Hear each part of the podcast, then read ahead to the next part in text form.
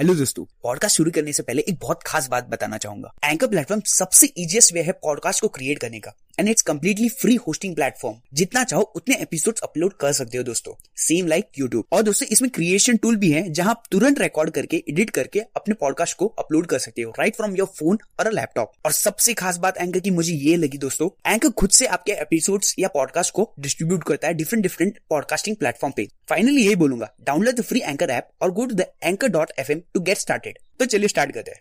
Hello दोस्तों, हम plans तो बनाते हैं बट एक चीज़ भूल जाते हैं। उन प्लान्स को डेडलाइन देने अपने गोल को डेडलाइंस देने की। मेक डेडलाइंस अपने सारे गोल्स लिखने के बाद आप उन्हें डेडलाइंस दो। कोई भी काम खत्म करने के लिए हमारा उस काम को एक डेडलाइन देना बहुत ज़रूरी वरना हम उस काम को लेकर ज़्यादा प्रोकास्टिनेट करते ही रहेंगे, टालते ही रहेंगे उसे।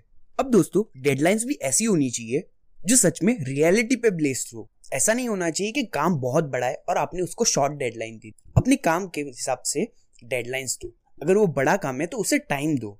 एक डेडलाइन फिक्स करिए अपने गोल्स तक पहुँचने की जो भी एक, जो भी आपकी रिक्वायरमेंट है, जो भी आपकी रिक्वायरमेंट है, उन्हें एक जगह लिखे।